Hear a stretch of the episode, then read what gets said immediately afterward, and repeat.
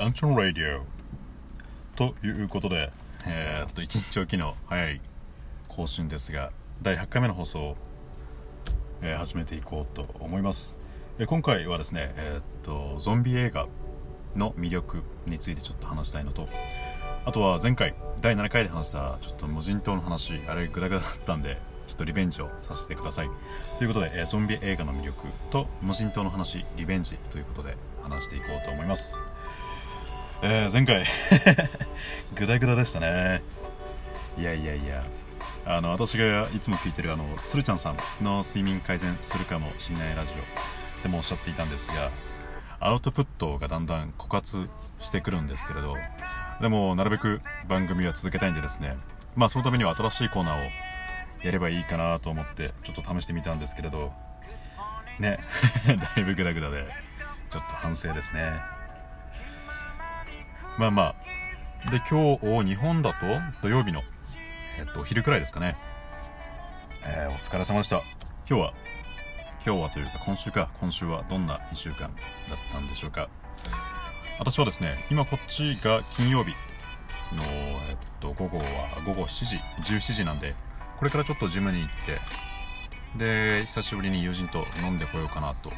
えてます。ですねで、えー、っとまずはラジオトークトークから話していこうと思うんですけれどえー、っとですねまずはのんびりのんびりひまみさんという方の20代独身 OL のんびりひまみラジオという番組を聞いてで、えっと、第12回を聞いたんですけれど要はですね、一人、独身生活か。あれ独身だったっけな？独身ですね。独身生活だったんですけど、あの、ノロウイルスにかかって大変だったよっていう話をされていまして、ね、私も独身生活がどれくらいだ ?4 年くらいあったのかな？なんで、1人の時に体調悪くなるとすごい、あれですよね、心寂しくなりますよね。あとは、あの、この方、えー、ひまみさんかな？は、スープを、えー、っと自炊をされていてでスープを3日4日くらいで食べるっていう話をしたんですけど私も独身時代っていうか今も、まあ、今は独身じゃないですけど単身赴任の時はあのスープをよく作ってですねでスープは多分毎日あの火を通していれば、まあ、3日4日くらいは持つと思うんでですね大鍋でスープ作ると便利ですよね。最近はあのトマトジュースベースであとパプリカ入れたりとか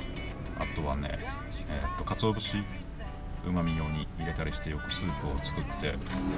それを3日4日かけて飲んだりしてますね。で毎日味を変えて例えばちょっとめんつゆ入れてあとはお餅入れてお雑煮にしてみたりとか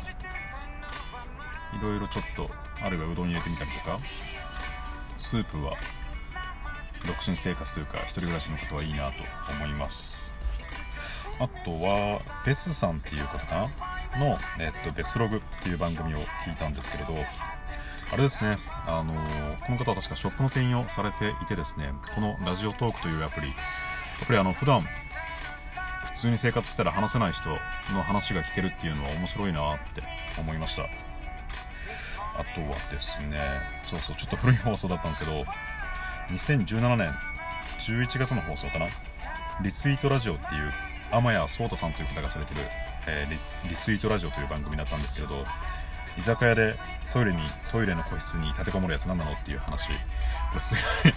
私もあのトイレ近いんでですねすげえわかります。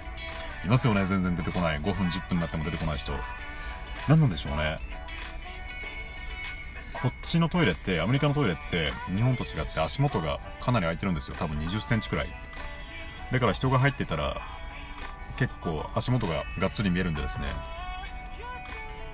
ね入ってるのが完全に見えるんですけれどでもこっちの人は気にせず結構ゆっくり用を足して用を足してんのかなんだろうスマホをいじってんのかいますね立てこもるやつ。何なんでしょうね。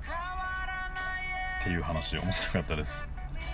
あとはねえっと縁側 FM さんの宇宙人について話す会。これがいつもえっとこの方の番組は聞いてるんですけれどこの宇宙人について話す回が衝撃のエンディングだったんでろしかったらぜひ皆さんも聞いてみてください。そうですね。ラジオトークトークはまずはこんな感じかな。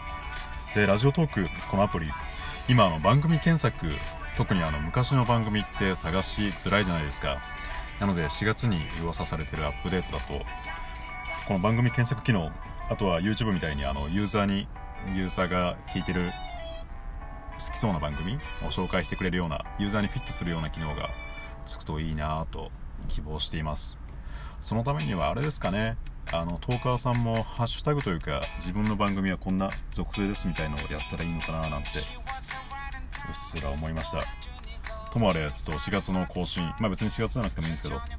新しいアップデートを楽しみにしてるんで開発の方頑張ってください。ということで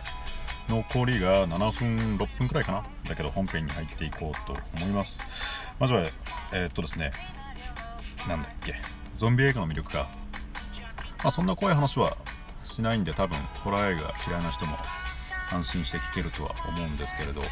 私映画が好きでですねっていうのはあの私が留学してた時にルームメイトで住んでた人がですねあの映画を専攻していたんですね。映画を撮る勉強をしていて大学時代に。でそういう方がルームメイトだったんで結構友人映画好きな人が多くて映画は結構いろんなジャンル好きですね。その辺の話も今後していけたらと思うんですが今回はその中でもホラーその中でもゾンビ映画に焦点を当てて話そうと思っていてゾンビ映画何が面白いかっていうとね私に言わせるとあの醜い人間関係これが魅力なんですよね。あの私の 好きな例えで言うとあの水道管の工事水道要はあの水がちょろちょろ流れ出してる。でゾンビものってですね大体なんとかなるんですよ。ちゃんと対処してれば。昔のゾンビそれこそジョージ・エロメロのゾンビなんかただゆっくり歩いてきてでも追いつかれたら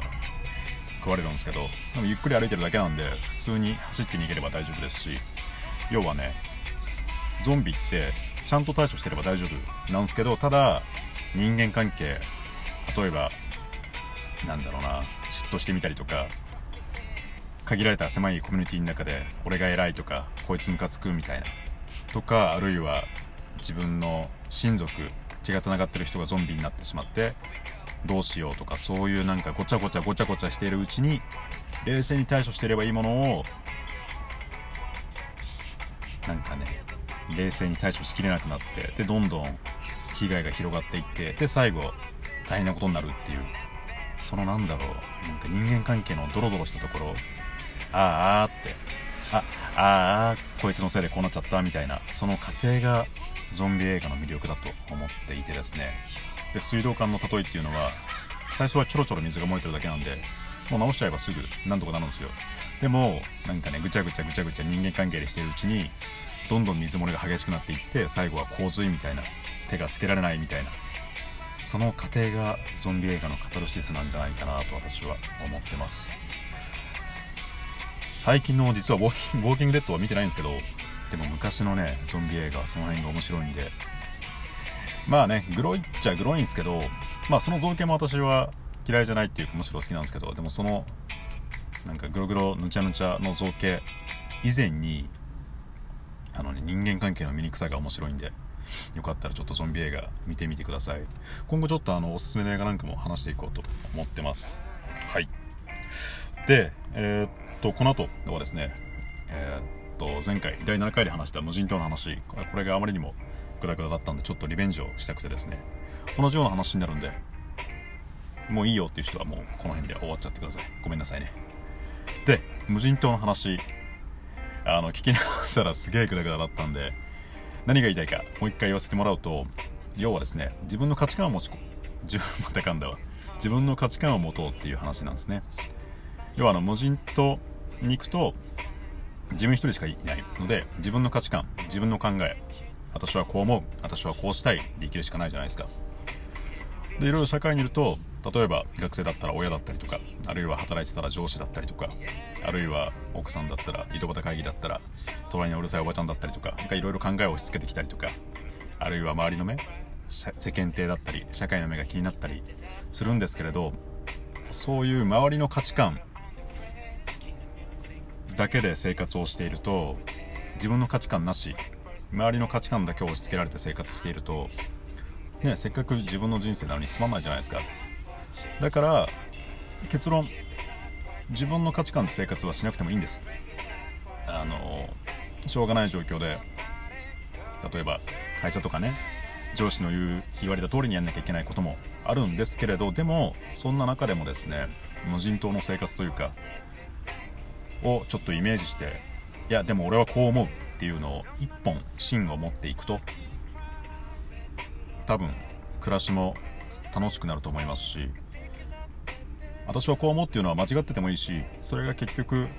突き通せなくてもですねどんなことでも私はこう思うっていうのを持っていくともっと人生が主体的に面白くなっていくのかなって思います。でその自分はこう思う俺はこう思うっていう芯を通すためには昨日言った通り何かラジオトークだったり趣味の水泳ボルダリングあるいは家族あるいは仕事だったりとかいろいろ柱を持っておくと自分っていう芯がもっと折れやすくなる。折れやすくじゃねえわ。折れやすくなったらダメだね。折れづらくなるんでですね。そんなのを意識するといいのかななんて思いました。要はもっと,、えー、っと自分の考え私はこう思うっていうのに自信を持ちましょうっていうそういう話でした。はい。ということであとはねエロトークのやつもあれも散々でしたがあの今後質問箱なんかでこの単語をエロく言ってほしいみたいなのもちょっと募集してるんでもしあったらはい送ってみてください。ということで、えー、っと第8回の放送なんちゃんラジオでした。今回もここまで聞いてくださってありがとうございます。また次回の放送で会えたら嬉しいです。以上お相手はあんちゃんでした。素敵な週末を。バイバイ。